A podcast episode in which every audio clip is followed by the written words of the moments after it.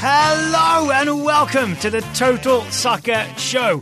My name is Daryl Grove and Taylor Rockwell is still at the beach, but do not fret because today's guest is Carl Anka of The Athletic, who you will have heard on this here show many times before because he's our favourite Manchester United expert. On today's season preview of Manchester United, Carl and I talk about Ole Gunnar Solskjaer's tactical setup, which involves a handlebars of a bicycle analogy. We talk about Romelu Lukaku doing some Christian Bale-style method-acting weight gain and weight loss. We talk about the role of Paul Pogba, the viability of a Harry Maguire, Victor Lindelof central defensive partnership, as well as many other Manchester United topics. Carl also has a professional interest in Southampton Football Club. So if you're a Saint, stick around for the latter part of the show where we do a sort of impromptu mini-season preview of Southampton. Before you hear this Man United conversation, I want to make sure you know about our glorious spin-off show, Soccer 101. Early listening numbers have been strong enough for a brief spell in the top 50 of the iTunes charts. That's for all podcasts, by the way. But we also know from the numbers that not every regular TSS listener has given Soccer 101 a try, at least not yet. So I'm here to say, please don't delay. Get Soccer 101 in your ears today. See, it rhymes, so you kind of have to do it. Whatever podcast app you're using right now, search for Soccer 101, click the orange logo, and away you go. A big and sincere thank you to everyone who is doing that right now, or maybe plans to do it after this episode. Okay, here's my interview with Carl, previewing Manchester United's upcoming Premier League season. So via the magic of Skype, I am joined by Carl Anka. Carl, welcome back to the Total Soccer Show.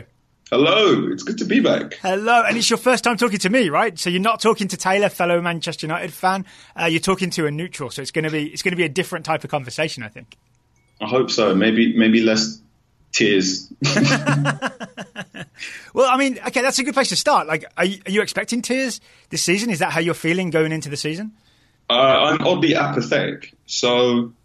I think, and it's not an exact science, obviously, but this is the longest odds Manchester United have ever been given to win the Premier League in Premier League history. So I think Manchester United are 40-1 likelihood to win the Premier League. Which does that feel right? So that's that. Yeah, it feels right. I think unique vortex of things would have to happen for Manchester United to be contending for the Premier League title come spring. Yeah. Well, come Christmas, really, I think we'll be that done by then. I think United are now in this weird zone where, if you talk to United fans, some of them think fourth is gettable.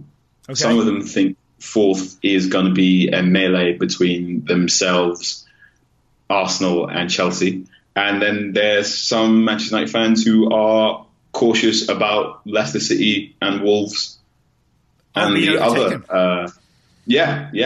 I'm sort of straddling between the last two camps. Okay. I don't think fourth is. I think fourth is very much Manchester United's ceiling, and I think that it could very easily go wrong. So if I offered you fourth right now, you take it. Oh yeah, bite your hand off. Okay. What if I offered you fifth and the FA Cup?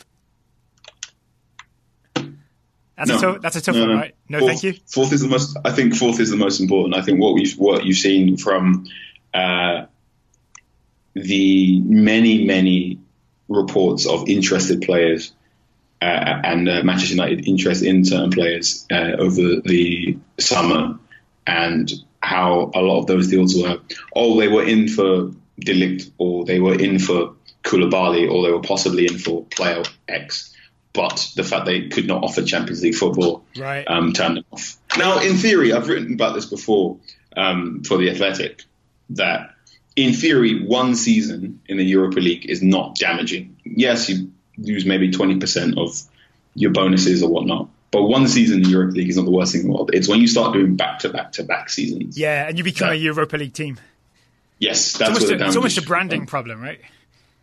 Yeah, they still say Thursday night is Channel 5, despite the fact the Europa League has not been broadcast on Channel 5 in over a decade in the United Kingdom. And for our US listeners not familiar with Channel 5, it's very much like the upstart network TV, right? Yes. It's not the first choice. It's not the first choice bid if you're a competition. No. It's not exactly where you want to go. You mentioned The Athletic there. Before we get really deep into Manchester United stuff, you've been part of the big announcement on the other side of the Atlantic. The Athletic UK launched early Monday morning, right? Yes, we did.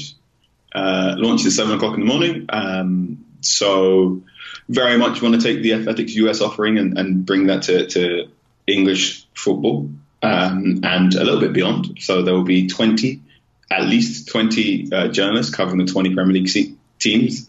There will also be a number of Championship teams covered as well, as is Celtic and Rangers in Scotland.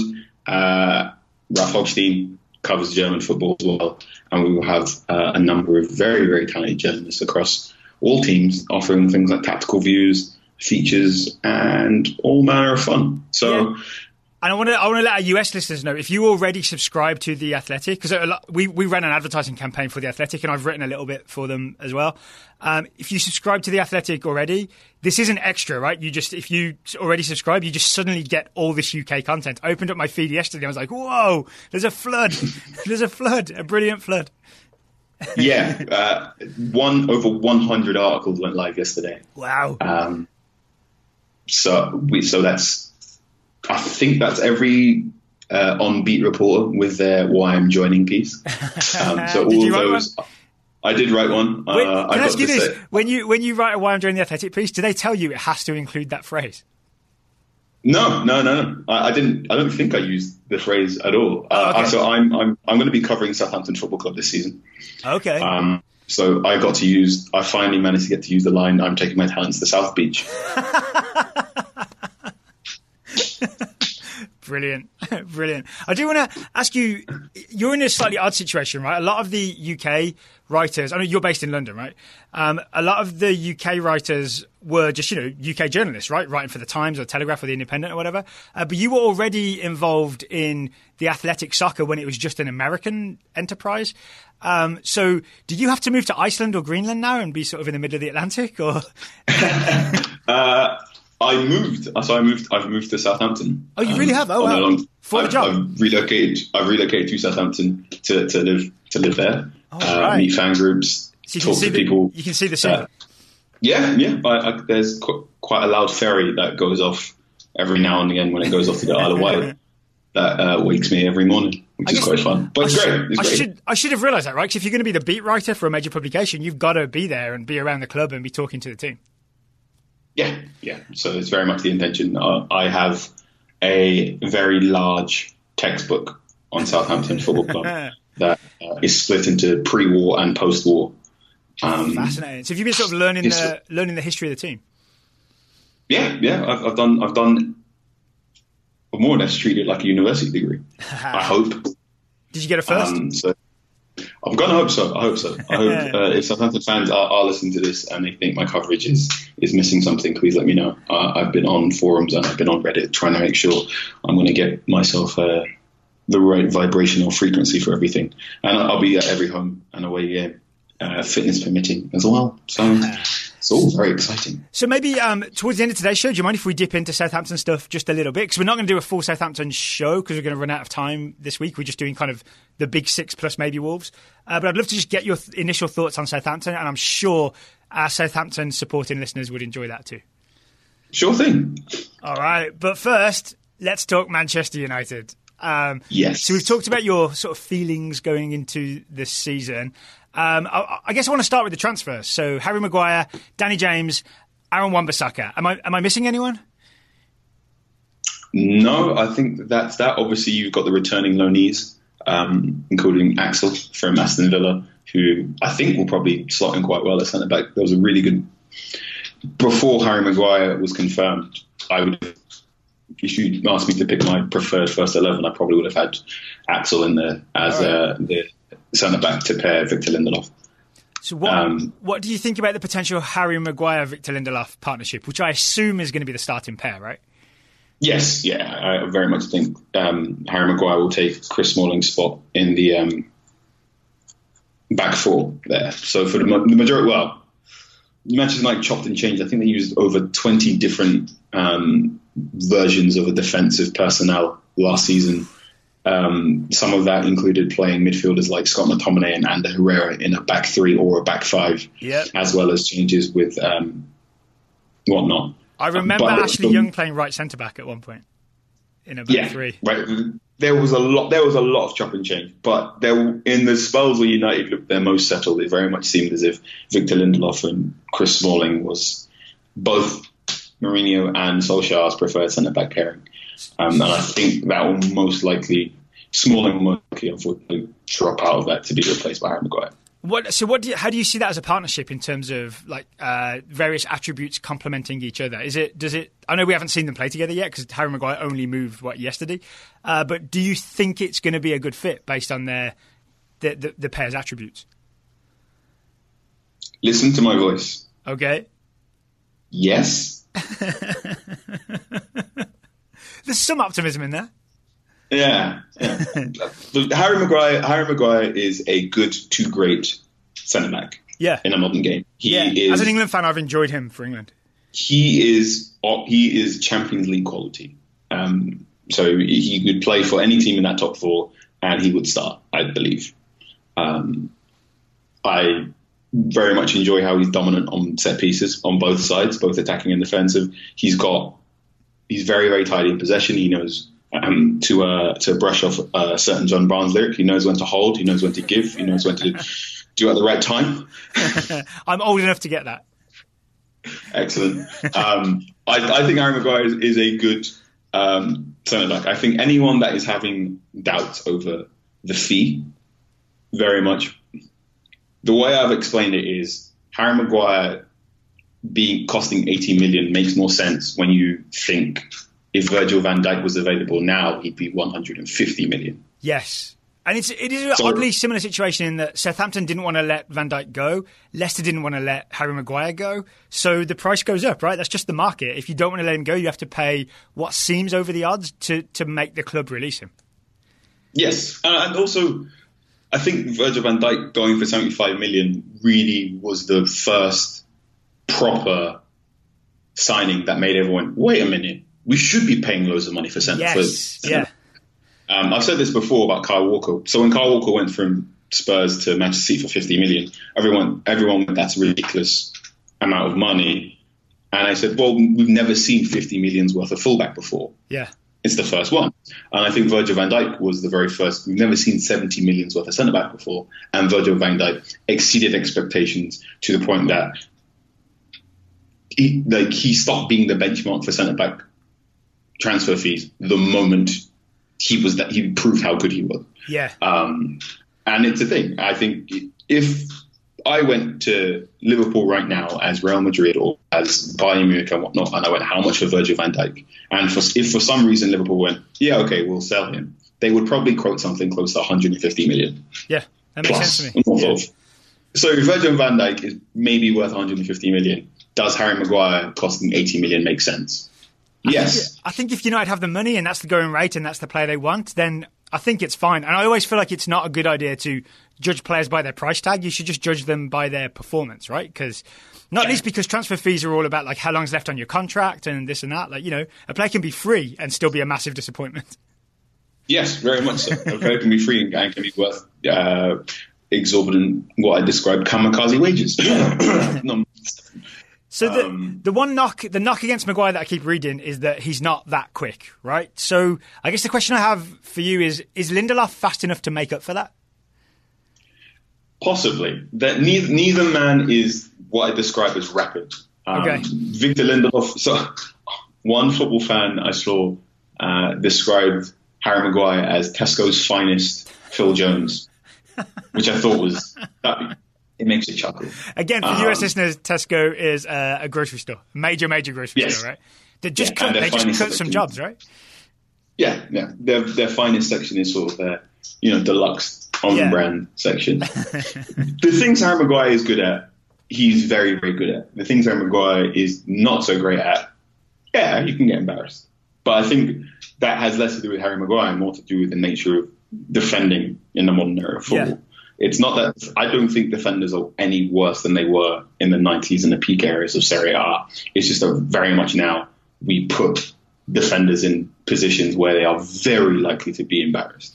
Like when you look at Vincent Kompany, a key part of his game was, I have to sprint out of the back four to make a foul on the halfway line for Manchester City, just in case that player got past Fernandinho. Yeah. That was a key part of his game, which meant in the occasional mark where someone got past Vincent Kompany, there was a massive hole.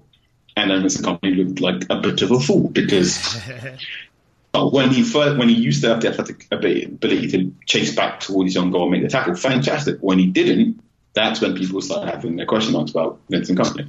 I never, ever want to see Phil Jones run towards his own goal because that means something went wrong. Yeah. I think Harry Maguire is a bit similar. If you're seeing Harry Maguire run towards his own goal, something's gone awfully wrong, and I don't know if he's going to be able to recover in time. So you see his defensive style is more stepping out and winning things? Yes.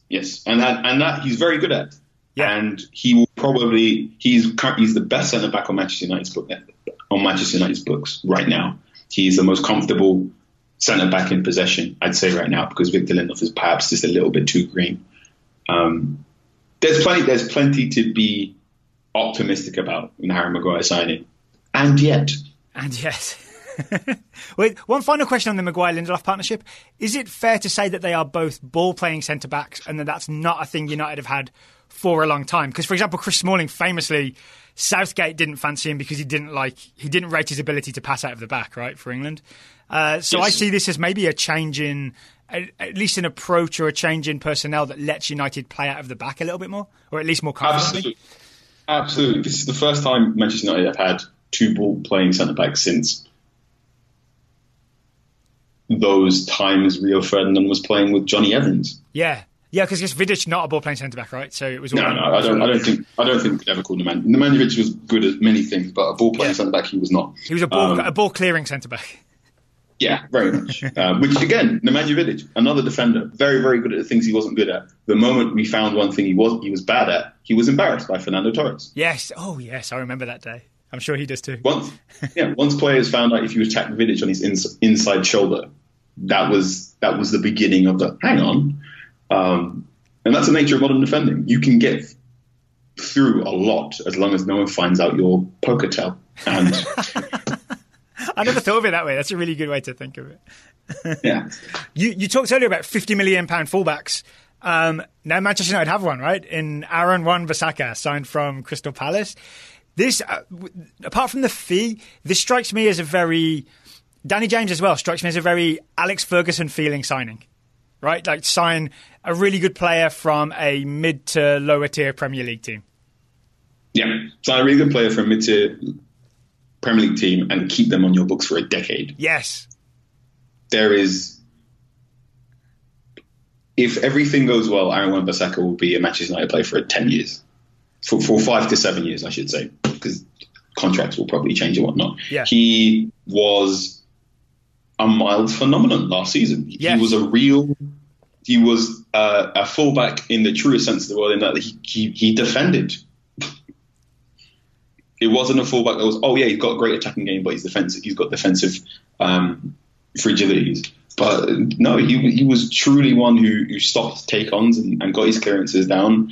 And obviously, this comes with the caveat of he was playing at Crystal Palace. There is less impetus for him to get forward, up and down all the time, out whipping crosses. Yeah. So that will be a bit. That will be interesting to see what happens at Manchester United, especially a Manchester United side that is particularly weak on the right-hand side, delivering crosses. Am I perceiving Wan-Bissaka incorrectly? Because I think of him as when he did get forward, he was really dangerous. Am I just remembering a few match of the day highlights and not the entirety of his season? He was fine. He's not Trent Alexander-Arnold, right. But very few players in Europe are. He's not Trent Alexander-Arnold. He's not Kyle Walker. He is very much, I'm going to make sure I get my half of the pitch locked down. And I say half is in the defensive half. Yeah. And then anything else is a bonus, which is great. And very much what Manchester United need when you consider the fact that their last right back was Ashley Young and the right back previous to that was Antonio Valencia. So it's good to have someone who's going, I'm a fullback, I'm going to do fullback things instead of I'm playing fullback because I'm not a good winger. Yeah, there we go. Or because I'm over 30. Yeah. What about Danny James? I have to confess I haven't seen much of him, but there seems to be a sort of a low-level excitement about Danny James, the winger, signed from Swansea. He is an intriguing one. He's the least exciting of the signings, not to do anything with technical ability, but he very much struck me as someone who should be one more for the future. He's incredibly quick, deceptively strong.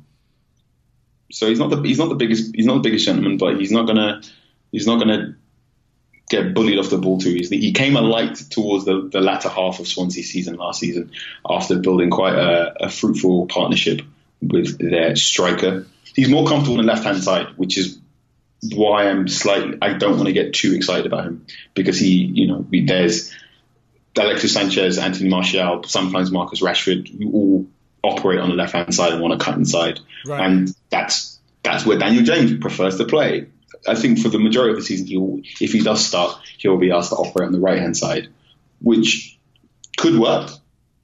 But anyone expecting him to be a 10 to 15 goal a season forward may be slightly disappointed. He'll be someone to probably get you maybe 5 to 7, be a good steady Eddie, and then will possibly alight after the winter break, which I keep reminding myself. There's a winter break this year. I forgot. Yes. So was it like a couple of weeks around the FA Cup? We do. There's a winter break and there's VAR. It's going to be fun, isn't it? Yeah. I've always thought winter break would. Again, I'm a Wolves fan, but I'm England national team first, and I've just heard managers ask for a winter break like since I was born.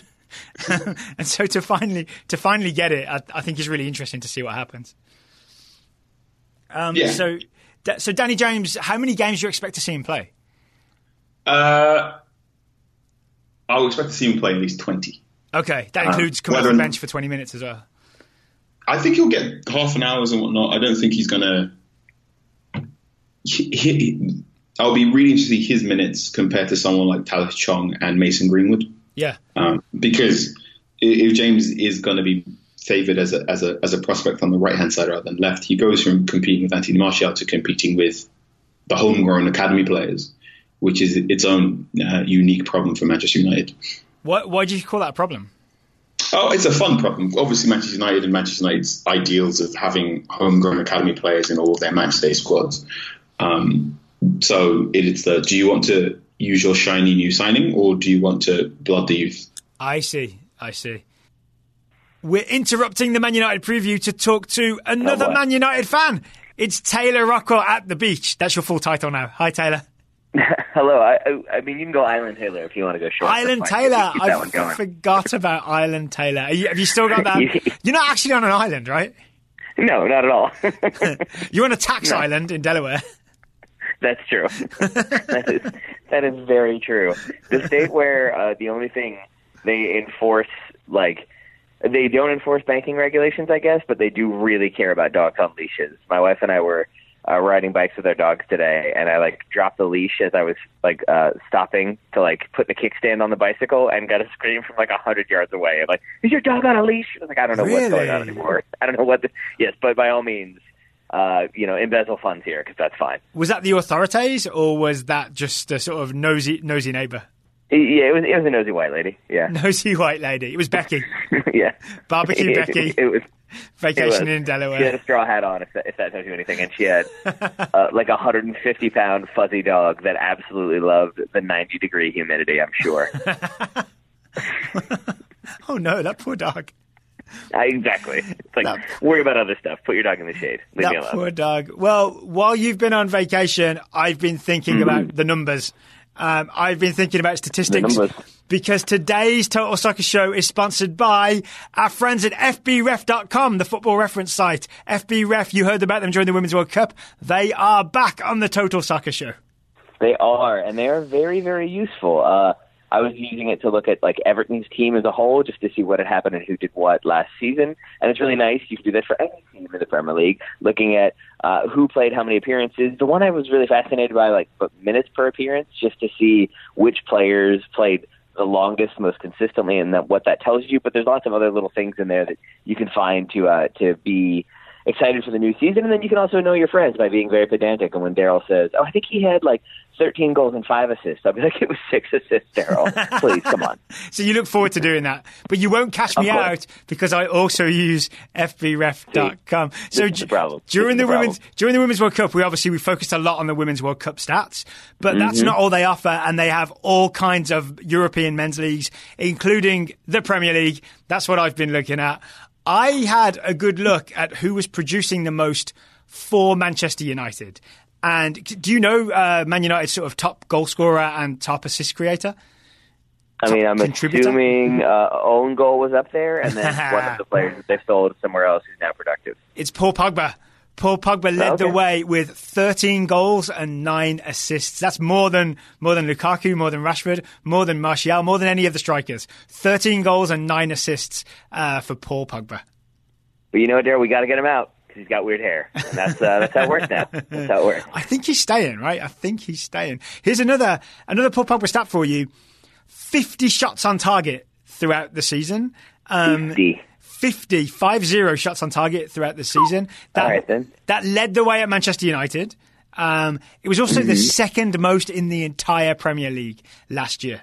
50 shots on target from Paul Pogba. Yeah, Mohamed Salah had 60-odd. But everyone around him, everyone below him was in the 40s. It was like Hazard, Kane, players like that. They all had like 40 or so. 50 shots on target for a midfielder who often played quite deep. So that speaks a lot to Paul Pogba's willingness to shoot. Let's put it that way. It does, but they're on target as well, which says something about the accuracy of his shooting, which I'm kind of surprised by. Not because I think of him as inaccurate, but mostly because you don't think of him as shooting that often last season. But maybe desperation makes strange statistical bedfellows, I guess. And I will bet a bunch of those shots came in that golden period, like. On today's show, Carl Anka calls it the interim Ole period, where all was good in the world. And Paul Pogba was on fire, right? So I'm guessing most of those goals and most of those shots on target come in that period. So this ad is probably coming about halfway through that interview, which I have obviously not yet heard. If I've done my job right, yes. I've now heard approximately half of it, if I were guessing. Yeah. What was Carl's mood overall? If you were going to give like a summary on the first half / just an overall summary to me, what would you go with? He did use the phrase, I would bite your hand off for 4th place. Okay. I mean, yeah, that's fair. That's definitely fair. I think that pretty much sums it up. Yep.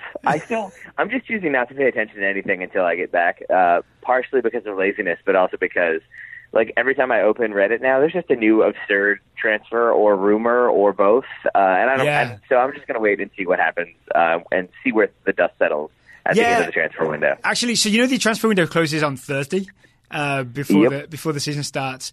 There are already moves happening that might ruin some of the previews. Like I think we had a really good Spurs preview with Nathan A. Clark. Yep.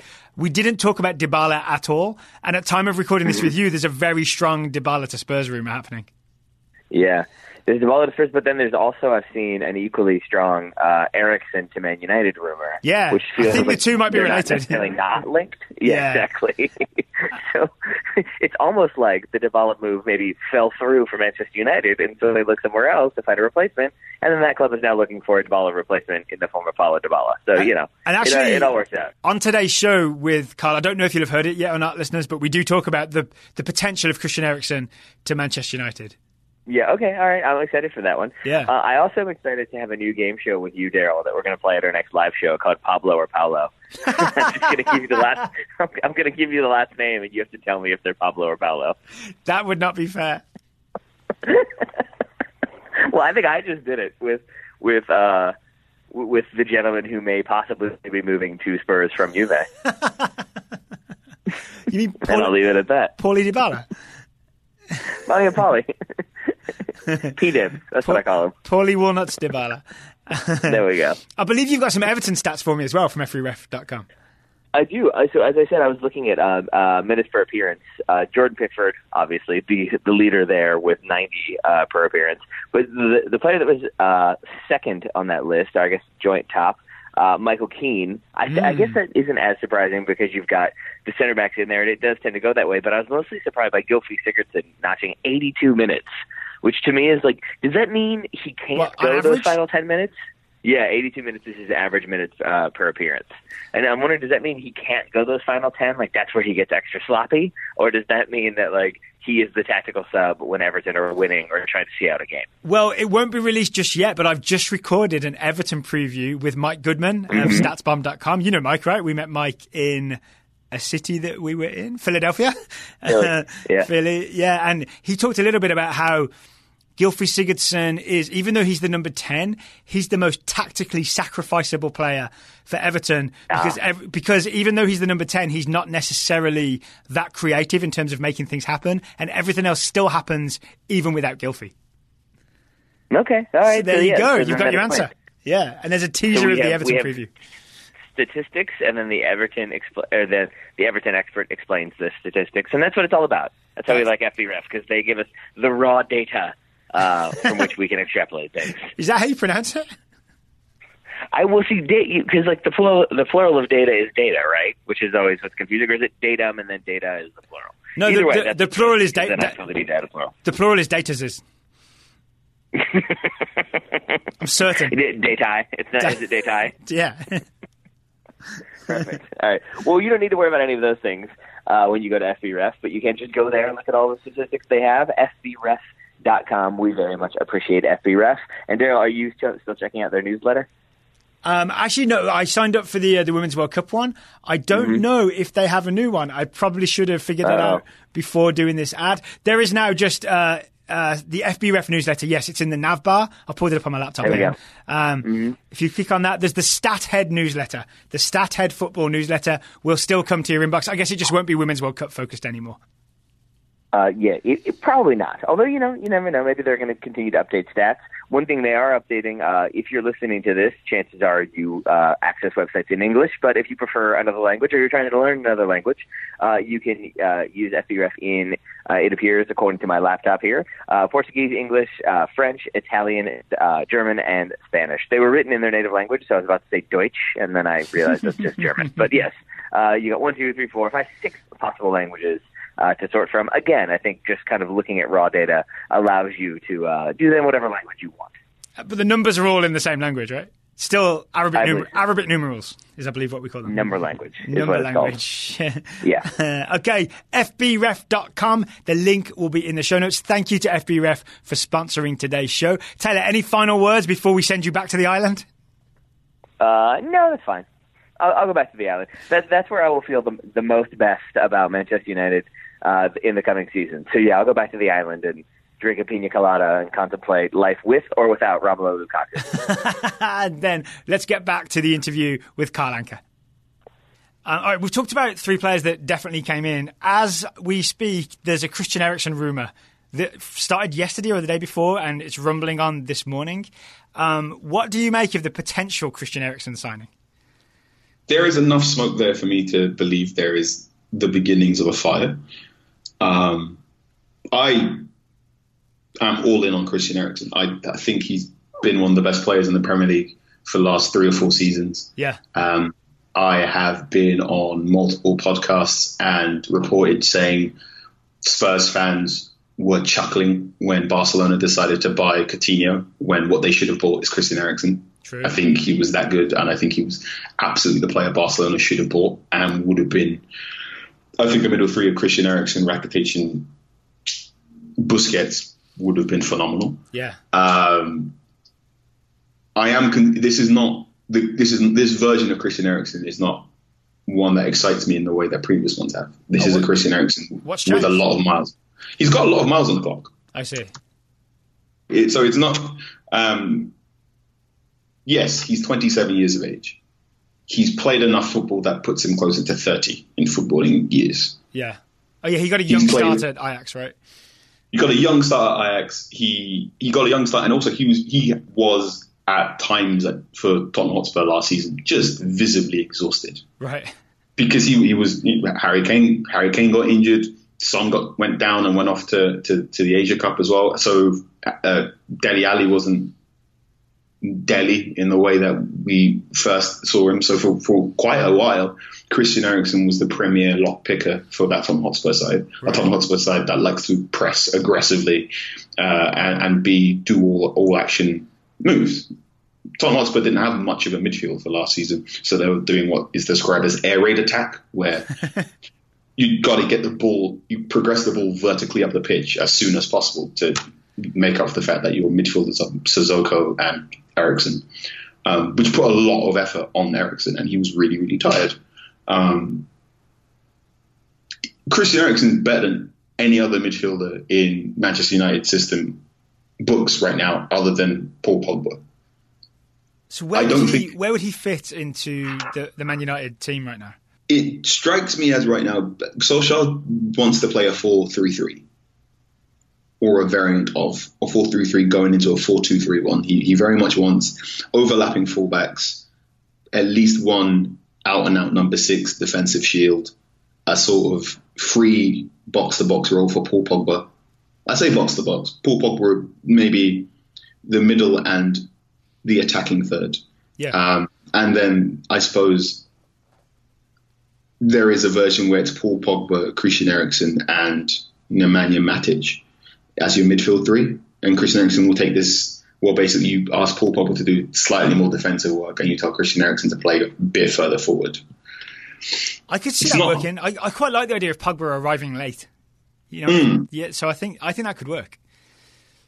Or launching attacks from slightly deep, you know what I mean? Like I love his big diagonal balls that he plays, or his big through balls that he plays. So I don't think Pogba deeper in midfield is necessarily a bad thing. That's what France did, right, in 2018, and that kind of worked. It kind of worked. A lot of obviously France did it because N'Golo Kante was behind Paul Pogba. Yeah. Whereas for Manchester United, it's Nemanja Matic behind Paul Pogba, and Nemanja Matic was last season's version of Nemanja Matic was one of the worst versions of Nemanja Matic that we've seen. He is 31 years of age and on decline. And that's, I think that's a bigger problem. It's Manchester United are buying good players or linked to good players in what should be problem position. So right back, centre back, right wing.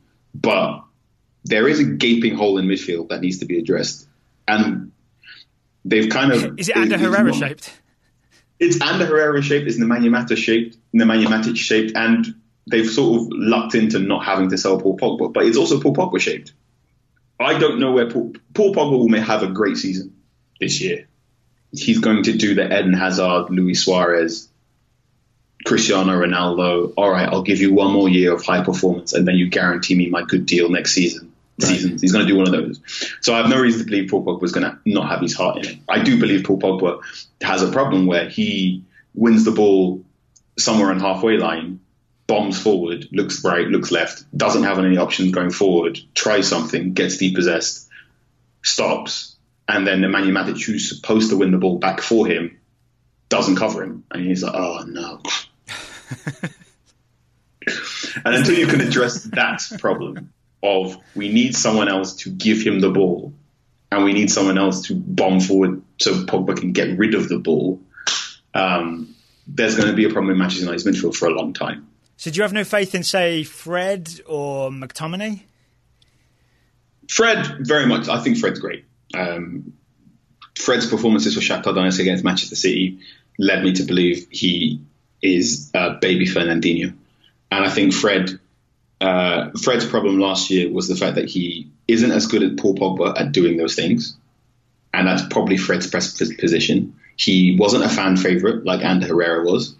And he wasn't of the right academy lineage that Scott McTominay was. So he sort of floundered in this weird half space where his best position is probably Pogba's position. Mourinho is beefing with Paul Pogba. And then it got into this weird thing of, are you here to play with Paul Pogba or to replace him? Because I can't tell. Okay. I think Fred was an unfortunate casualty in the civil war between... Well, I don't even think it was a civil war. I think it was just like a weird lack of hugging between Paul Pogba and Jose Mourinho. And it looks to me like Solskjaer, even though I think he's been open to the idea of Pogba leaving, all the Real Madrid rumours and all that, he also seems to have done a good job of not saying anything inflammatory and not...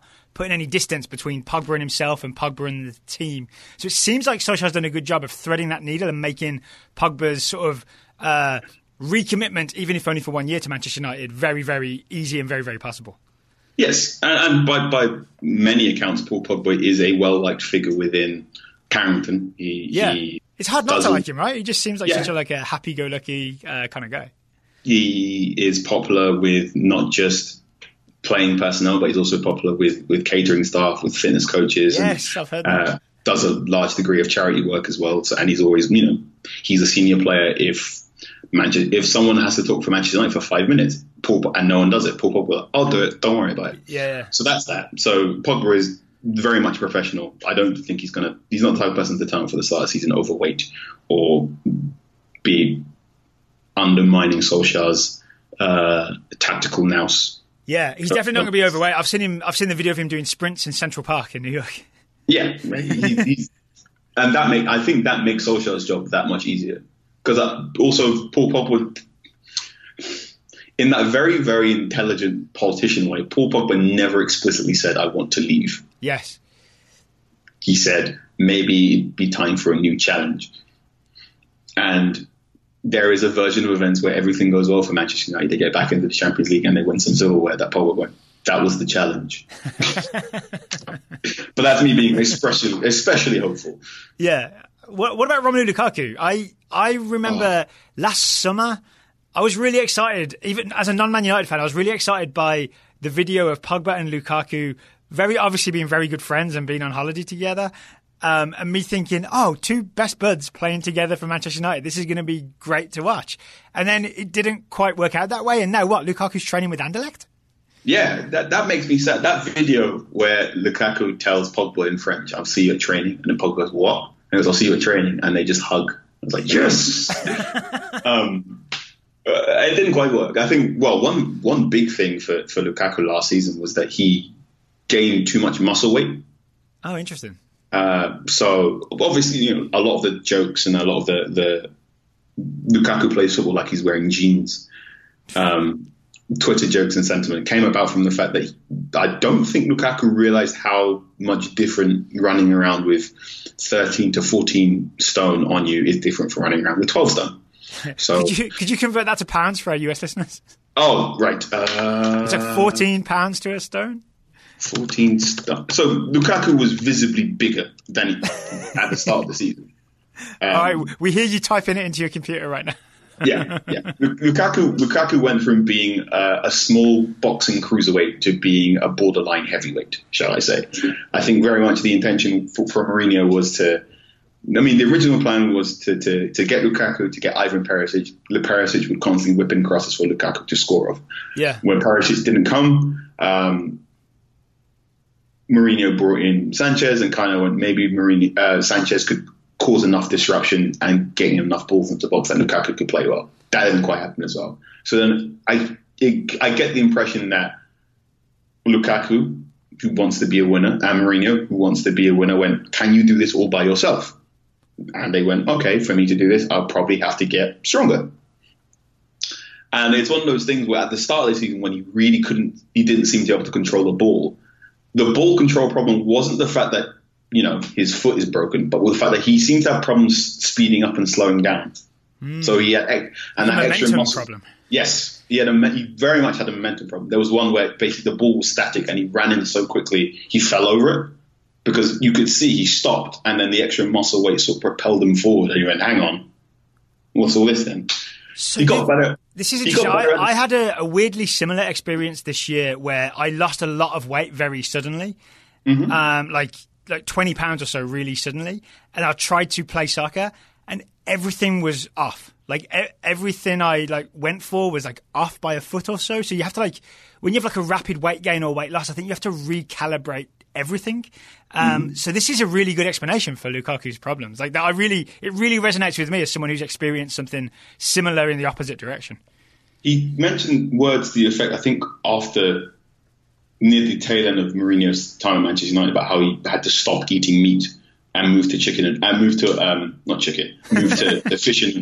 fish and vegetables. And lo and behold, he had that little scoring glut, notably the one against Paris Saint-Germain. Lukaku is a good to great striker. I have no doubt that whatever football club he goes to next, he will be a 20 to 30 goal a season striker for them. Is there no chance he stays? Because people may not remember this, but the transfer window closes Thursday night before the start of the season. So if he hasn't gone anywhere by Thursday, he's still a Man United player. He's still a Manchester United player, and he will be well content to fold easily. Again, Lukaku is a fantastic professional. The fact that he's decided to train with Anderlecht, what's happened is obviously I think he's just in Belgium right now and he's gone, well, I have no idea where I'm going to be playing next, so I may as well keep training rather than just sit around Manchester and wait for what happens. Yeah. Which speaks to his professionalism and speaks to how dedicated he is, that wherever he will be at the start of the season, he wants to be at peak condition. So that's quite nice. I don't know if we've said this specifically, but can I assume that he's been losing weight and going back to sort of a more normal Romelu shape?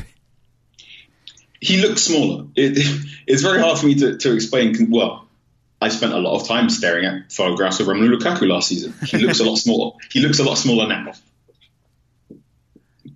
All right. So yeah, potentially good news for Lukaku's career then. Yeah. Final thing I want to talk about is some of the, I would call it almost the dead wood at Manchester United that they're kind of stuck with. I'm thinking specifically of Alexis Sanchez, and his £500,000 a week wages. Is Sanchez kind of like a player they're trying to get rid of, or is Sanchez someone who we should expect to see a lot of this season for Man United? Sanchez as the Arsenal version of Alexis Sanchez, the supercharged street fighting man, is gone. And what's really interesting, and something that I don't think is addressed enough, is the effect of the back-to-back Copa Americas. Yeah. In 2015 and 2016 upon world football. Chile made the final both times, right? They may even Chile won it. They won both. Yeah, they won 2015 on penalties against Argentina, and they won the Copa America Centenary in 2016. It had a massive knock-on effect for a number of South American footballers. Edison Cavani had injury problems. Luis Suarez revealed this summer that he's basically been playing with a busted knee all season.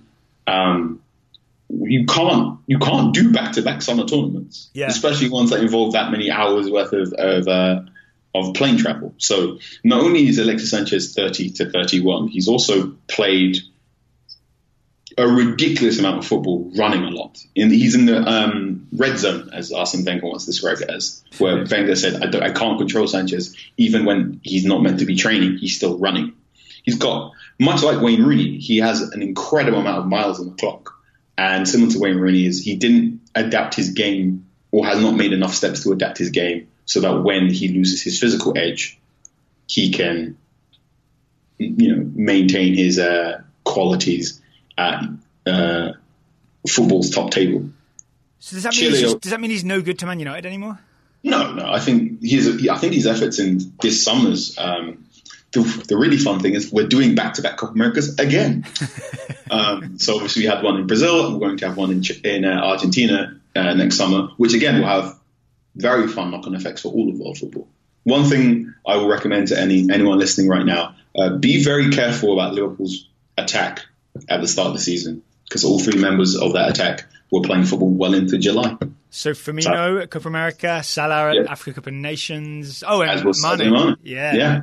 So please bear that in mind if you play fantasy football or anything else. There are a good 6 to 12 players who are in Champions League contending teams that are playing deep into the summer because of obviously we had the Nations League as well. So please be mindful that the Premier League's table will look weird for a little bit. So put your money on Xherdan Shaqiri and Ryan Brewster. I would put, if you gave me a tenner, I'd put some money on some Chelsea players, really. Interesting. Well, one of the fun things we had last season was Jorginho looked amazing at the start of the season, and then we got the international break, and everyone got to sleep. And everyone went, oh, wait, Jorginho's kind of slow, but no one noticed because he didn't go to the World Cup. Right. And I think we're going to have another version of that for the first 5 games of the season.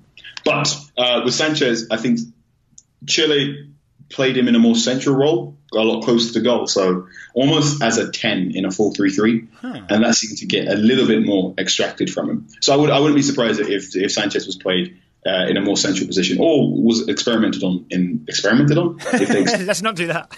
Yeah, or if they tried playing him on the right. But the Sanchez that will score 20 goals a season and give you 12 assists doesn't exist anymore. The Sanchez that gives you 10 and 10 is possible because, again, he's a great professional. So let's get into the style of play under Ole Gunnar Solskjaer. You mentioned it's going to be a 4-3-3.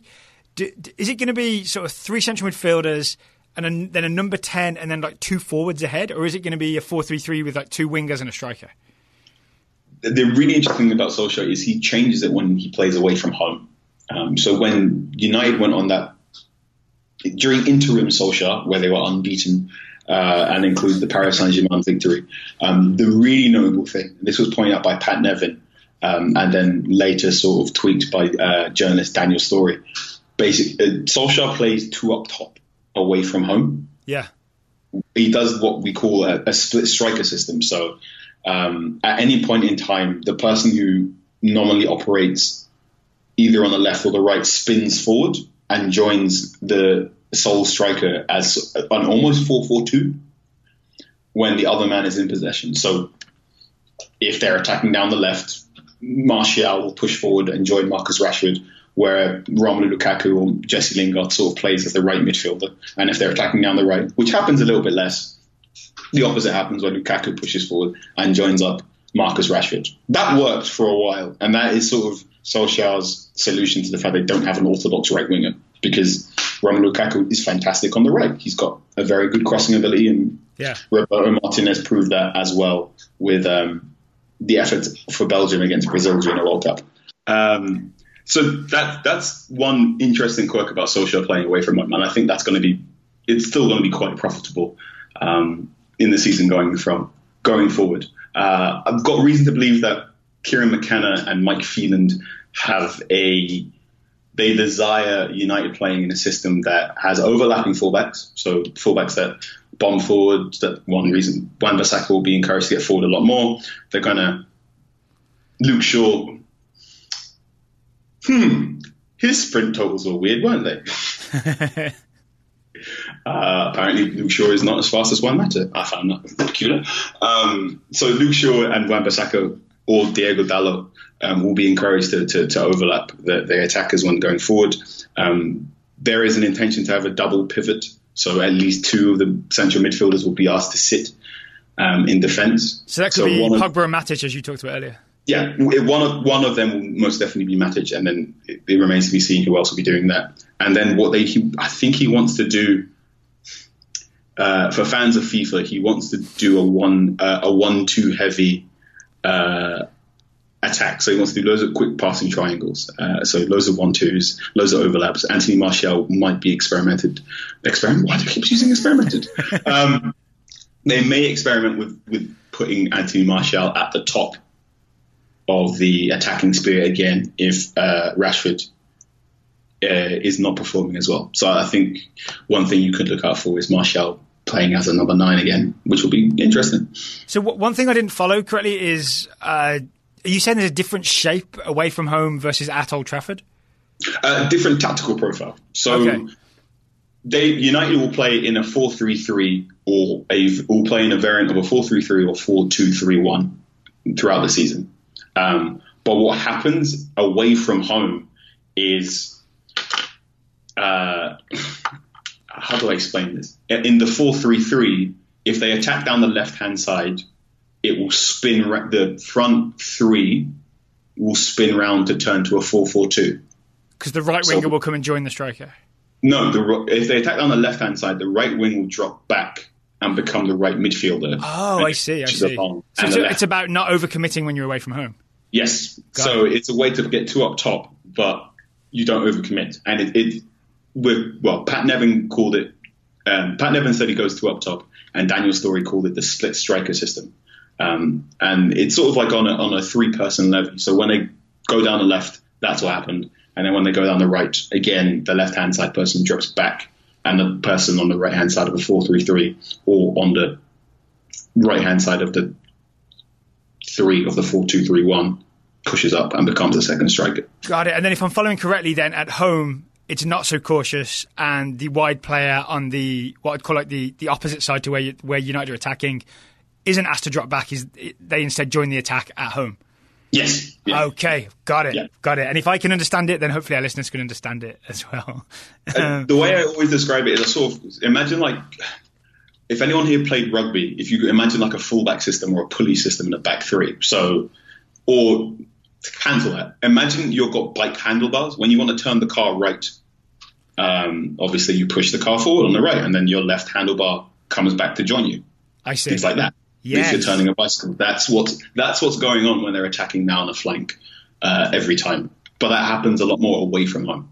I think the bicycle analogy will work better with our US listeners than the rugby analogy. There you go. Edit that one. What about defensively? I remember you talking to Taylor last year about how United were pressing a lot more under Solskjaer and then got tired. And I think you essentially said that was one of the major reasons for the downturn in form towards the end of the season. I mean, one, am I remembering that correctly? And two, do you expect United to be a pressing team this season? Yeah. Very much so. So, people, those close to the club described the warm weather training United had before the Liverpool game as pre-season two. And then obviously, basically, Solskjaer unfortunately overworked all those players. They got 5 soft tissue injuries. Oof. Against Liverpool. Jesse Lingard went down. Ander Herrera went down. Marcus Rashford had a swollen ankle.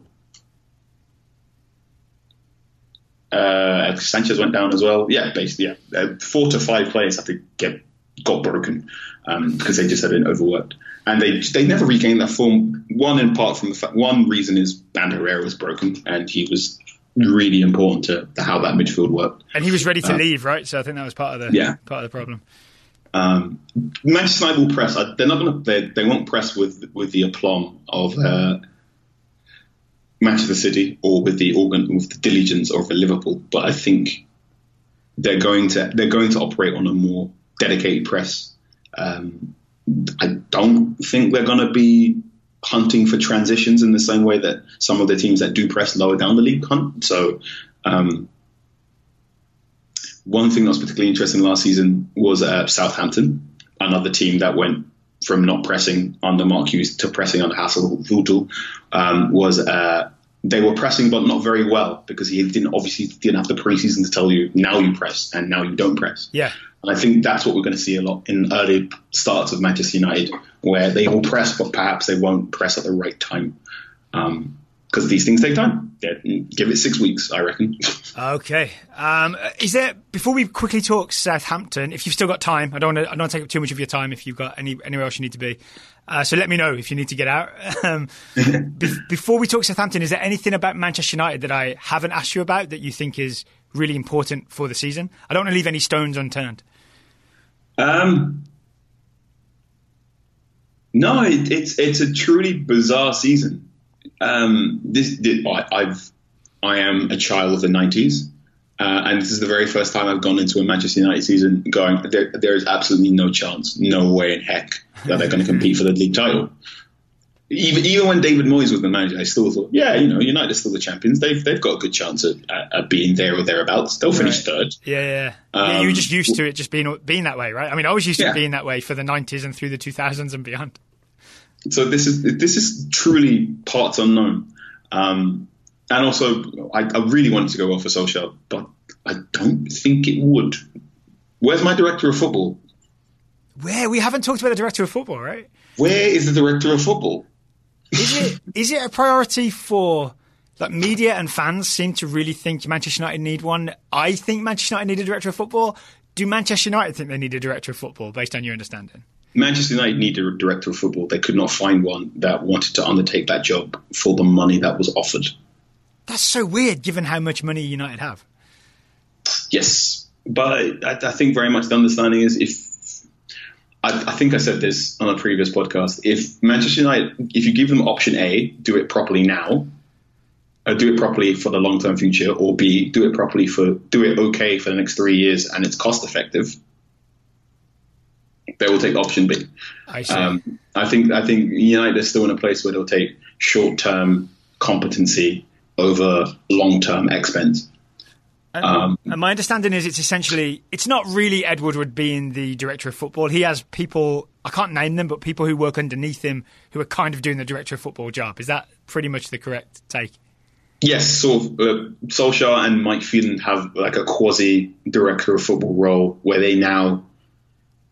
they have a lot more control over transfers and player recruitment and player moving players on than, say, a Jurgen Klopp or a Pochettino or an Emery, right, because there is no director of football. So Phelan and Solskjaer seem to be across both strands, which, you know, in the 90s, that was very much part of the course. That's what you did. But it's not the 90s anymore. It's 2019. So it's peculiar. Is that the problem, that Ferguson was such a dominant figure and sort of really ran the club from top to bottom, right?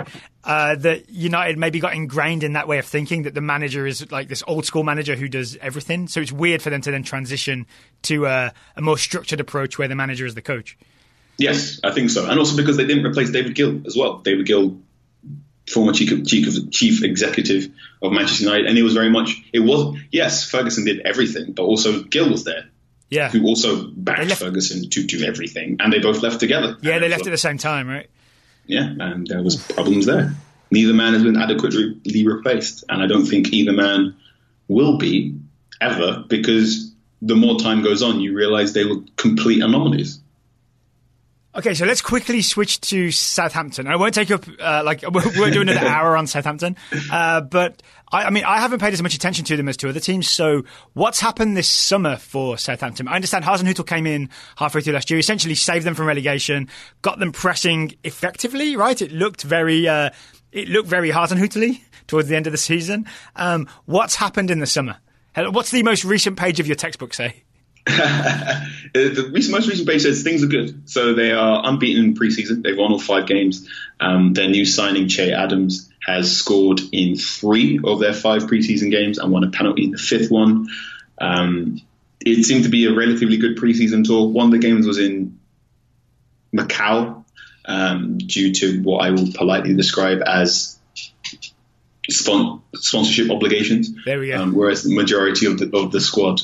This squad sort of got split in half, and someone over to Ireland for fitness training and someone to Macau to play that friendly. They are pressing really well in the first 20 minutes. So I think Southampton will play with a really good, diligent high press in the first 20 minutes. And then obviously fitness and quality levels will explain what happens in the next 60 to 70 minutes of a Premier League football game. They look well placed to return to football's middle class. So you think there's a top 6. Then you've got West Ham, Wolves, Everton, Leicester City, and then hopefully Southampton as your next 5 as the middle class. Watford as well. I should probably put Watford in there as well. So that's your next 6, and then anyone below 12th really is always in danger of getting relegated. Unfortunately, is Che Adams the only signing? They signed.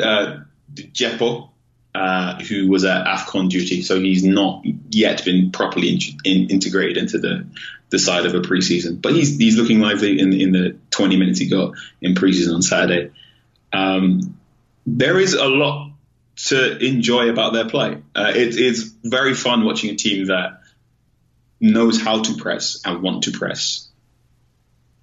Is there something specific about their pressing style that that you could highlight? They've got a really interesting. It works on the left hand side particularly well. So they've got Nathan Redmond. Yes, big fan of Redmond. And Ryan Bertrand on the left hand side. So Redmond at one point was the hot young England on 21 thing. Ryan Bertrand, former Champions League winner. No, that would never get old for me to say. Former Champions League winner. So those two work really well, and there are points in time when they attack forward where Bertrand is working as a left winger. Close to the left winger, because that's how good that press works. And in those first 20 minutes, they are a flurry of information. They really like attacking the half space between, if the centre-back is in possession and the centre-back very clearly wants to play the ball to the full-back. Southampton, one member of the front three of Adams, Danny Ings and Redmond is stood there going, I dare you to do it. I dare you. The great thing is, because it's Southampton, there's no guarantee they're going to get it every time. Yeah. So yeah, I quite enjoy watching a press being operated by not Champions League level players, because sometimes it goes wrong anyway. But sometimes when it goes wrong, you can really appreciate what happens. Like, oh, they're all standing left because more of these players are right footed, so they're going to try and do this. Yeah.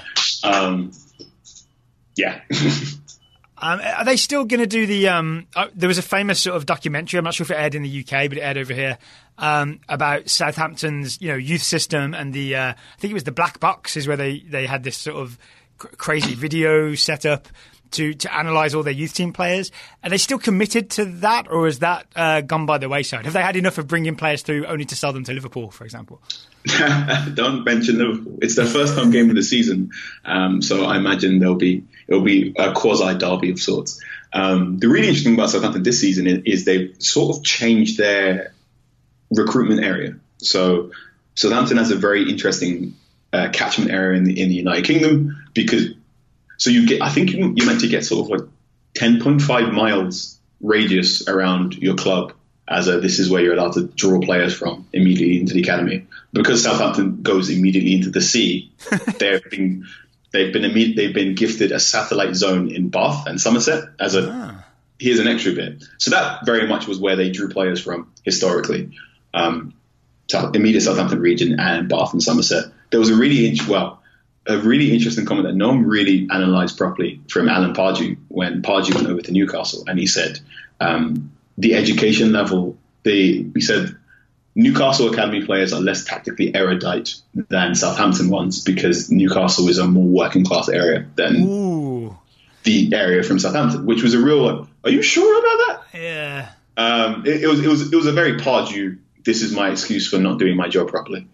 So that was what tradition happened in Southampton. What's changed now is they're still doing that, but they're also making moves in France, Slovenia, Germany, and Austria, and certain areas of London, as they're looking to expand their academy. So, is that based on Hasenhutl's connections or knowledge? It's in part based on Hasenhutl's connections, and it's in part based on a change in ownership, who have basically said, "Where's the effective?" Well, it was reported in The Guardian, and it very, very much Southampton say we operate by buying players for $6 million and then selling them for $25 million. Yeah. I watched, there's a very good fan forum that went live on the 18th of July where one member of Southampton Football Club, the business, said, if we want a player, we'll go out and get a player. But if a player is quoted to us as more than $15 million, we will stop and really, really think about it. Mm. So I think that's very much their modus operandi.